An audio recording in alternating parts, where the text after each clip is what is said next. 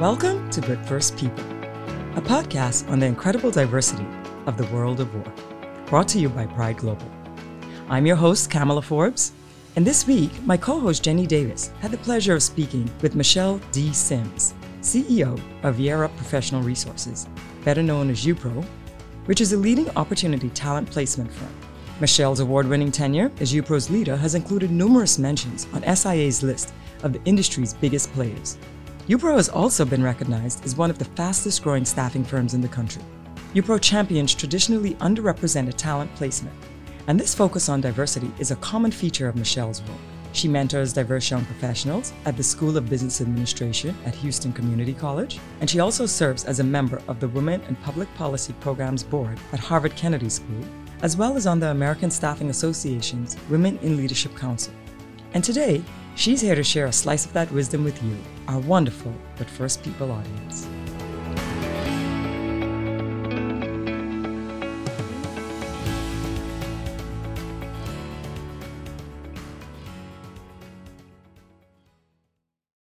Michelle Sims, so happy to have you on But First People. Thank you so much for joining us today. It is such a pleasure to have you.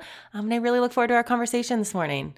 Thank you, Jenny. I'm thrilled to be here too. Wonderful. Well, I like to kick off with sort of a standard question um, because I find that our industry and our jobs are often hard to explain, um, even to those who sit next to us in our lives as partners and friends and family. So let's take it a step further. If an alien were to land on this planet, Michelle, and the first question they asked was, who are you and what do you do here? How would you explain your job to them? Well, I guess after composing myself that I'm talking to an alien, right? Right. Um, I might say the planet that you've landed on is not perfect. And here on Earth, humans work for food and our homes. But not every human has equal access to opportunity for work. We may even have the same skills or abilities, but not the same opportunities. Crazy, right? Crazy. So our company, YUPRO, exists so we can support underrepresented humans, and we will connect you with a job and career resources and social services so you can thrive, gain more skills, and earn more money. Mm. Because all in all, we just want equality and socioeconomic mobility on Earth for all. Wow. That was wonderful. Um, and a great analogy tying the two together, right? So underrepresented and walking around and feeling foreign or without support. Um, and the fact that YUPRO and you offer that is really beautiful. But you clearly, right, in that, in that, you know, ten second, fifteen second answer, it is very clear there's passion and love behind what you do. And I would love to understand, how did you find it and how did it find you? So how many folks do you have on in the staffing industry to, that say they fell into it? Most. Most. It's not a degree plan, is it? No. Maybe we should make it one. Let's talk about it. Yeah. Right. But I would say the red thread to get me here, looking back, makes sense. Soon out of college, I started selling after-school latchkey programs in wow. marginalized school districts for mm. youth, um, which connected me to my youth. I was a latchkey kid, and so mm-hmm. many of us were in, in the eighties growing up, right? Yep. So, you know, it's it's not necessarily a badge. It was a way of life. But as decades progress, um, it, it did become a badge in our society. So sharing my passion and selling latchkey kid programs then took me to want to teach young adults in community college. So I became an adjunct instructor at Houston Community College, um, and really affecting um, Black and Brown young adults in how to keep it together, stay in school, figure out their path with very little resources, and mm. most of them just need so much encouragement. Um, and so, you know, then fast forward, started working in human resources, and a staffing opportunity with Spherion came about at a time that I really needed change. And I was always on the corporate side. Didn't even consider the vendor side yeah. or the partner side, right. um, but thought at this moment, um, I knew it was a leap of faith and took it. um, started with Spherion, and then they got acquired by Randstad, and both great experience um, mm. and training grounds to build skills, and really for women, because um, you know, I wasn't used to that. I had mm. worked in a very male-dominated environment, and um, needed to know how to navigate the next step of my career. And it was really great to join staffing at that time, mm. because it is a place where you don't necessarily need a degree. And, and I did have one, but I'm, but from a skills perspective and what I was passionate about and how I could help find fo- folks find jobs. Mm. Um, it just, uh, it, I love it. Like, you know, as most people say now when they fall into it, and you stay in it because you love it, or you leave it because you hate it. Yeah, so true. And how did you find YUPRO, and how did YUPRO find you? Um, I was on the board of YUPRO mm. prior to the role. Um, so was um, very connected to the org through a board uh, seat.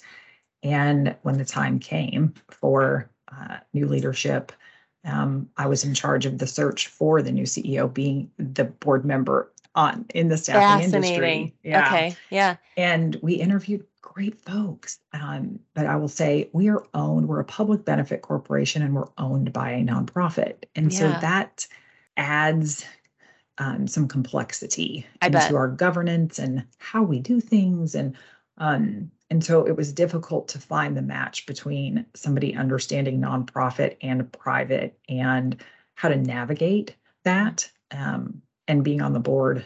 Not you that I know all the answers, but I saw it. Yeah. Um, and after a couple of months, the board and the chairman just said, "You want to give it a whirl? It's you, Michelle." Yeah. Wow. And I had a job, and um, and I initially said no. Mm. And uh, but then I kept interviewing folks and was like, oh. Yeah, I I still think I could probably do this better. And I'm the best, you know, but they were still job. great candidates, right? right? Yeah. So I actually um, put myself into the interview process with the board and the mm. external recruiter, and here I am. Wow.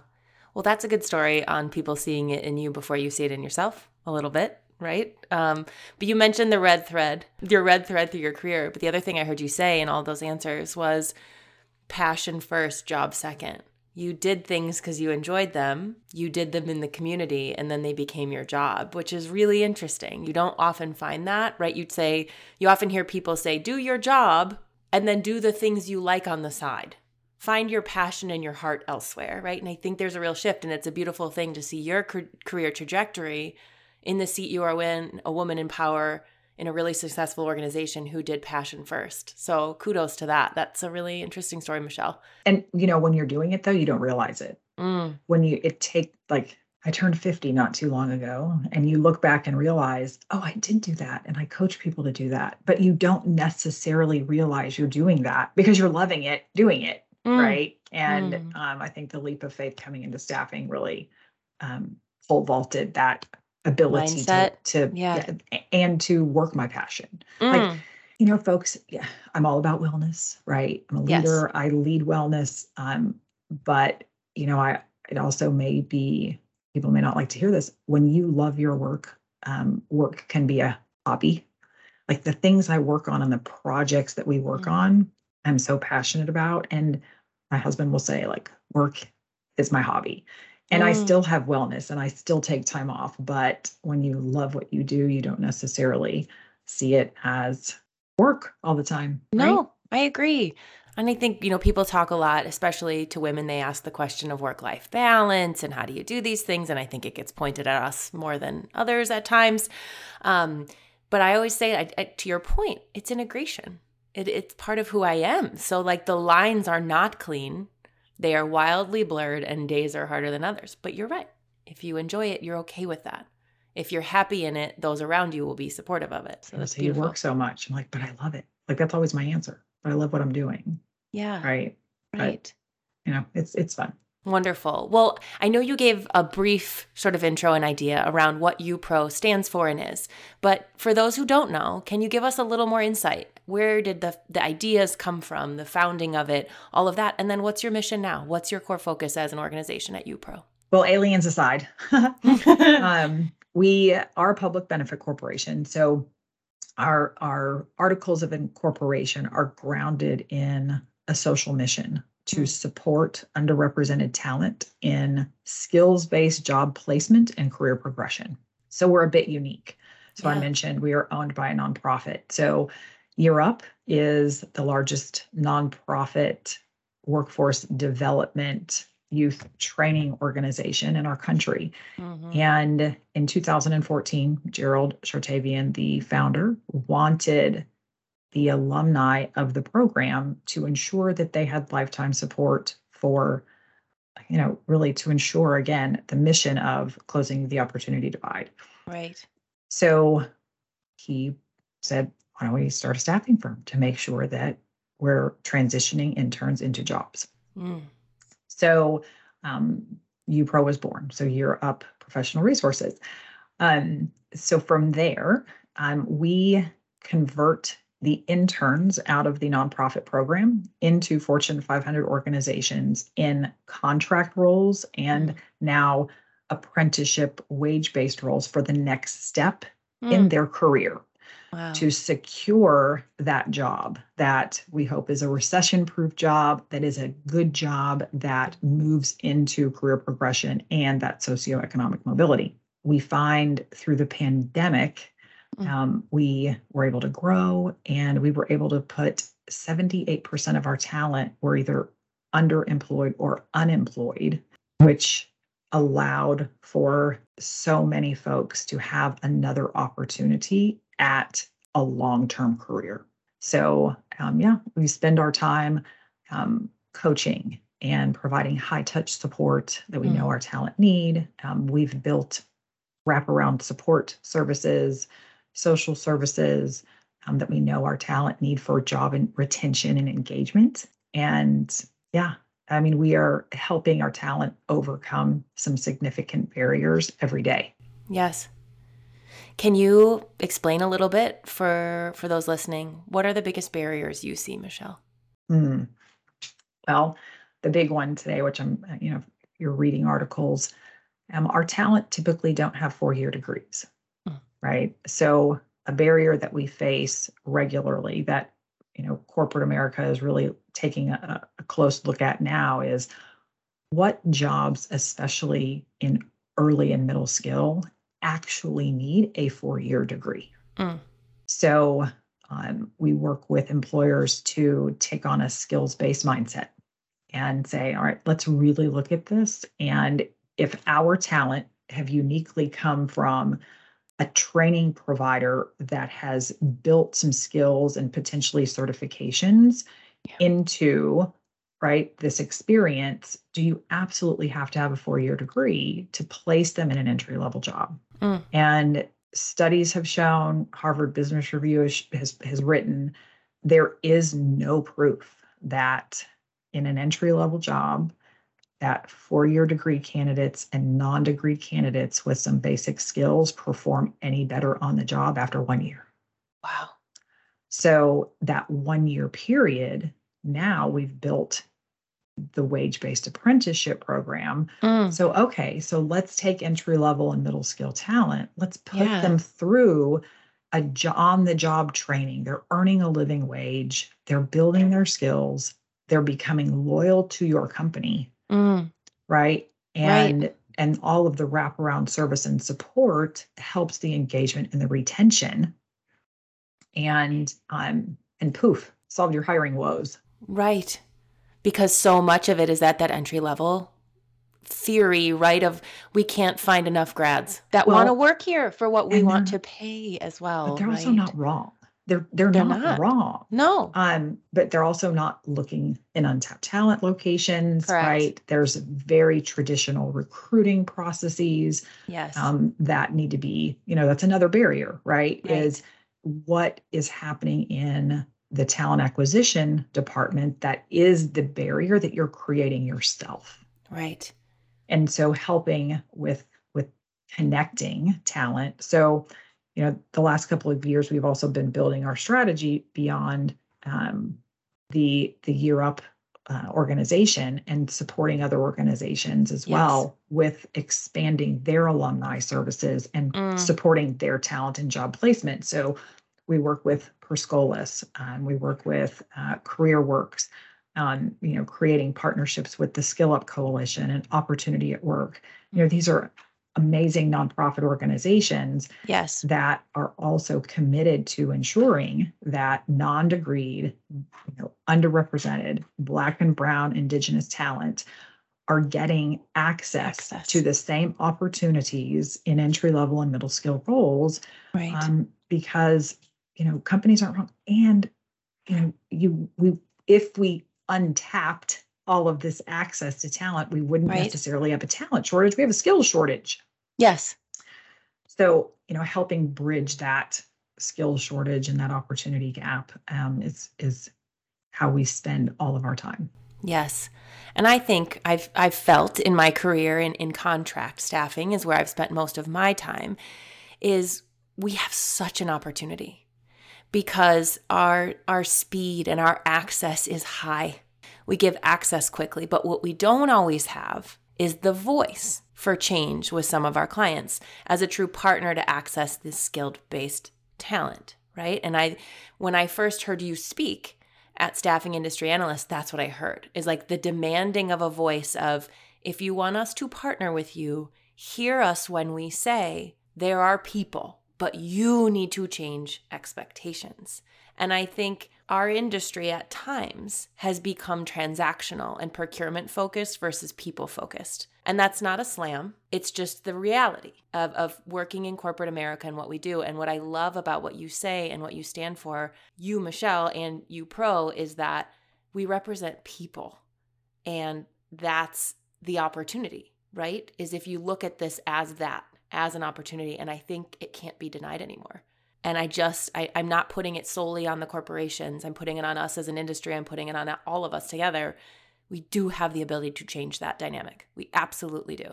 And I, for the first time since I've been in the workforce, um, seeing public, private, and nonprofit sectors coming together now. And I, and I also think that it's um, been exacerbated due to the pandemic, right? Mm, yes.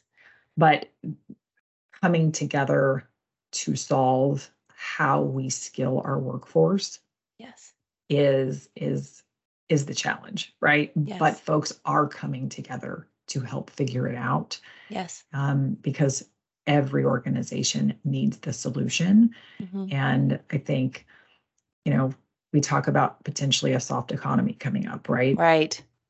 Um, so I think now is the time to double down and figure out how to build your entry-level talent, because there's also, you know, proof from two thousand eight, two thousand nine, companies that didn't stop in hiring entry-level talent and continued. They may have cut costs in other areas, but sure. the difference between keeping up with building your workforce in a soft recession, you know, in a recession or soft economy, yep. came come out much better.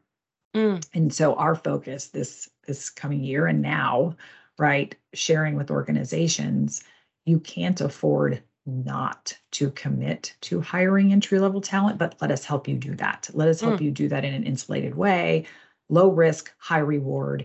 We're the employer. We're building the program with you.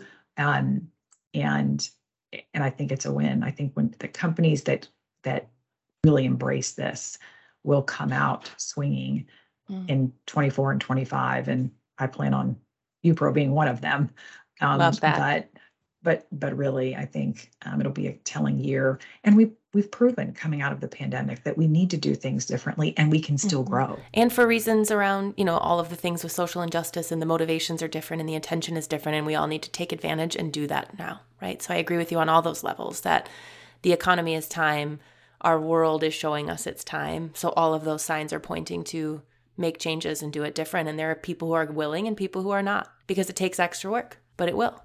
And that's what you're saying, is it will pay off, right? And and some of the, the conversations are uncomfortable, right? Mm. Like we talk to hiring managers or to leaders in D E I, and and they say, well, you know, of course we're on board. Of course our organization makes this statement, but how you get that to the hiring manager and the folks that are training and supporting mm. the entry-level talent, it does take um, a monumental messaging, support, and training to build this into the fabric of your organization.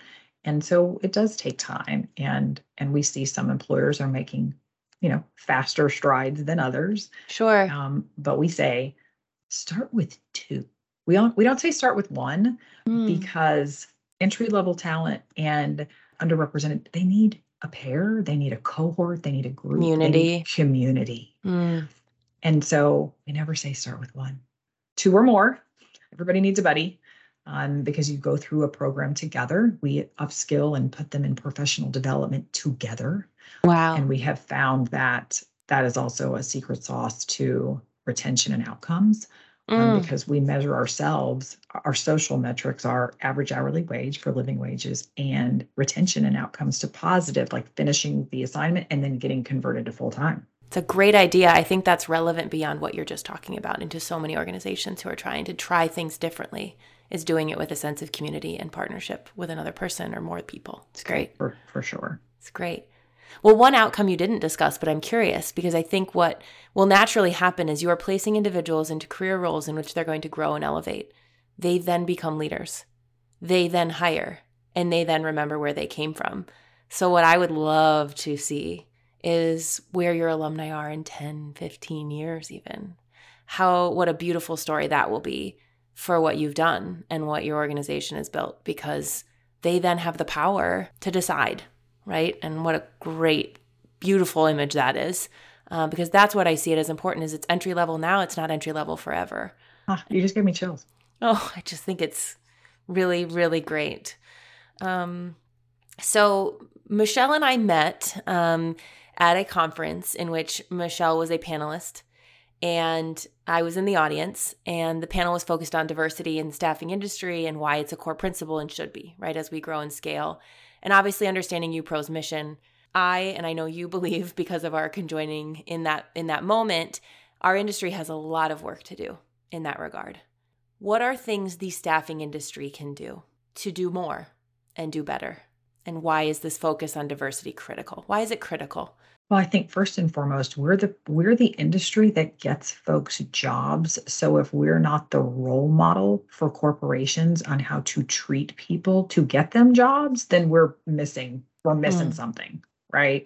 Yes. Um, if the industry is not standing for equality and equity for all, and we're the ones placing folks in jobs, how do we expect corporations to follow our lead? Mm. When we're presenting candidates, we have a responsibility to ensure that not, o- not only are we upholding the laws in place, but we have a responsibility to lead the effort in presenting candidates from a skills-based lens, presenting candidates from an equity lens, ensuring that we are placing candidates in living wage jobs for the skills. And that to me is the biggest one, mm-hmm. right? How many times, I mean, hey, I'm guilty of it myself. I've worked in staffing for years. You get an order from a client. They need in-demand, high volume, and the roles pay twelve dollars an hour. And yep. you, you're, you know, your, your stomach is like, oh my God, where are we going to find folks to work for twelve dollars an hour? Right. You go back to the office, you go to your recruiters. Okay, we've got this great opportunity. Let's go to market. Let's find talent that will work in this role for twelve dollars an hour. And your recruiters look at you and go, okay, but you know the minimum should be fifteen. You're right, but the client has asked for twelve. I'm privileged and in a position of power and lead an organization to be able to say, I'm sorry, client, we would be happy to support you, but that role pays sixteen an hour. That is the market wage for the role. We would be happy to support you, but we feel like you need to do some internal work. And if you want to increase that rate, we will work with you. If not, we're the staffing provider that isn't for you. And I've said that mm. many times. Good for you. But we need everybody to do that. We do, right? Because the answer is, well, someone else is doing it. And and and and so the company goes to another staffing firm. So why do we think Correct. That they're like the the the V M S world and the, the managed service providers exist? Because mm-hmm. companies have ten, five, ten, fifteen organizations. And that also is because certainly they need their jobs filled. Like, again, not right. knocking the setup at all. No. But but what if those M S P organizations put minimum rates in place that were living wages and said to companies, we represent equal pay and fair living wages. And for these roles, these are the wages we we, we expect you to pay. And we will get more organizations to work with us and provide you candidates at a living wage. Right. And maybe, you know, if we if we took that lens, and again, that's a huge shift, like million dollars as a budget, you know, like all of yes. the things, right? Right. But it, and I, you know, it's it's a lofty idea, but it's not so far off of what our economy needs and it's what not. we need for an equitable society, that we really do have job opportunities for all from an equity lens. And if we're, mm-hmm. we're coming from a place of equality and equity, diversity and inclusion tend to follow, but without that commitment to just equity. Correct. Like, how do you get folks to follow you from a diversity and inclusion perspective? Right. Yeah. And it's the human story, right? It comes back to that. We said, follow your passion. You've done that. And when you see people trying to survive and you know you're not paying them enough to pay for the gas to get to their job, you know it's not the solution, right? Right. You know this job isn't right.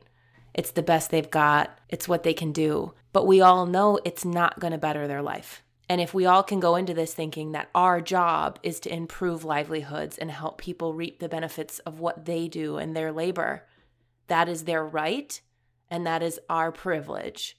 So it's the humanizing of this industry too, and bringing that heart back. And when I see a woman like you on a stage presenting that and presenting the heart and the humanity of this all, it just motivates me, and I know many others in the industry, to do better and do more, and knowing that you can be successful treating people that way.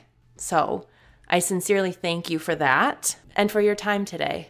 Um, it's been a privilege, and um, we look forward to continue watching your success and helping wherever we can. Thank you for being, for certainly having me, and Pride One is also one of our I'm really near and dear to our heart partner. So um, you do so much, and, and Leo does so much to care for the community.